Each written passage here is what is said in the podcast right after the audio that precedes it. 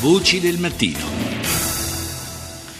La chiusura degli ospedali psichiatrici giudiziari avrebbe dovuto essere una realtà già da mesi, ma ci sono dei ritardi. Allora, proprio per gestire questa eh, fase emergenziale, possiamo dire, e, e accorciare i tempi eh, per la chiusura definitiva di queste strutture, è stato nominato un commissario. E quel commissario è nostro ospite stamani. Parlo di Franco Corleone. Buongiorno. Buongiorno a voi. Dunque, dicevo, eh, c'è un ritardo ormai di alcuni mesi rispetto alla chiusura di queste strutture, ma soprattutto... Esattamente 11 mesi, quasi un anno di ritardo. Eh, infatti, non poco, quindi. Eh, immagino che la, il ritardo sia dovuto soprattutto, mi corregga se sbaglio, a, a un ritardo che va di pari passo nella individuazione e nell'allestimento delle strutture che ne dovrebbero prendere il posto. Beh, questa è la questione eh, più macroscopica. Diciamo che i ritardi derivano dal fatto che siamo di fronte a un'operazione storica che è equivalente a quello che ha significato eh, la chiusura dei manicomi civili eh, con la cosiddetta legge Basaglia, quindi una grande operazione culturale per eliminare quello che è stato definito un vero orrore e eh, le resistenze che ci sono anche state. Eh, si pensi che alcuni comuni hanno fatto ricorso al TAR per rifiutare una, una residenza sanitaria uh-huh. per 20 persone, quindi di fronte a queste paure eh, del tutto incomprensibili si capisce anche questo ritardo che va assolutamente colmato. Queste strutture che dovrebbero prendere il posto degli ospedali psichiatrici giudiziari sono eh, definite con una sigla REMS, sono delle strutture residenziali sanitarie appunto gestite eh, a livello locale e eh, perché lei dice queste, questi timori sono del tutto ingiustificati? Ci spieghi meglio. Beh, l'etichettamento del, del matto pericoloso è una scorciatoia facile per eh, non rispondere a quello che è uno, non solo un obbligo di legge, ma una questione di civiltà e di umanità. E quindi noi dobbiamo superare un sistema che era quello di una struttura, il manicomio criminale o eufemisticamente definito OPG, ospedale psichiatrico giudiziario, che era contemporaneamente carcere e appunto ospedale, ma eh, vi erano le celle, le sbarre, eh, vi era la polizia penitenziaria nelle, nei corridoi.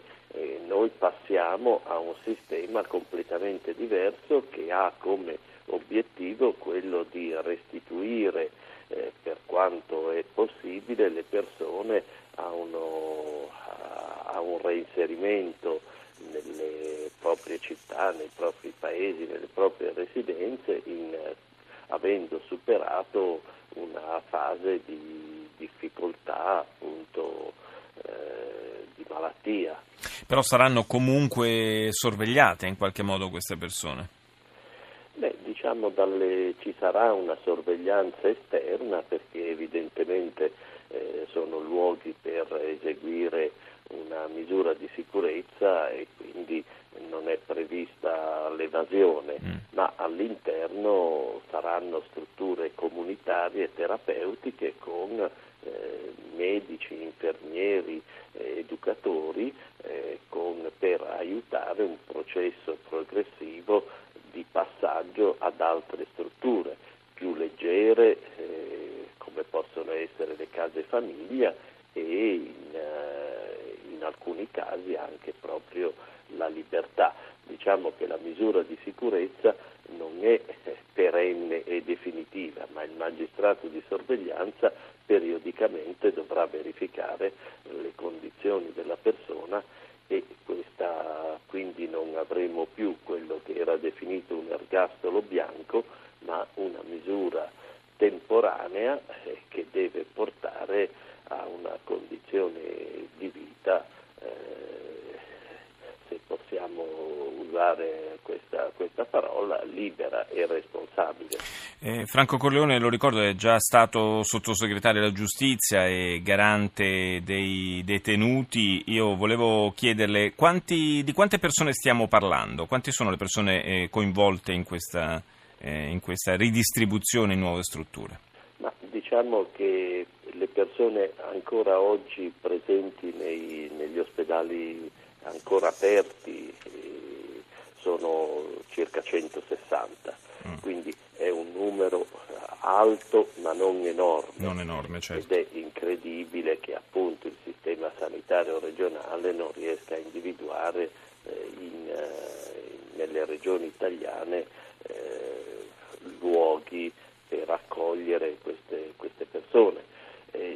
poi c'è una partita che si apre che sono le persone eh, che destinatarie di misure di sicurezza ma che non sono nell'OPG. Questo è un altro capitolo, ma il mio compito principale oggi che mi è stato affidato è quello di eh, chiudere. Eh, sì, di voltare pagina, possiamo voltare dire. Voltare eh. pagina e poi affrontare anche sul piano normativo tutte le questioni eh, connesse. Poi ci sarà bisogno di un monitoraggio perché le REMS saranno tante in Italia e occorrerà anche verificare le condizioni di vita di queste persone che non possono eh, essere abbandonate come erano negli OPG. Chiaramente, chiaramente bisognerà anche poi proseguire nell'impegno. Io ringrazio Franco Corleone per essere stato con noi.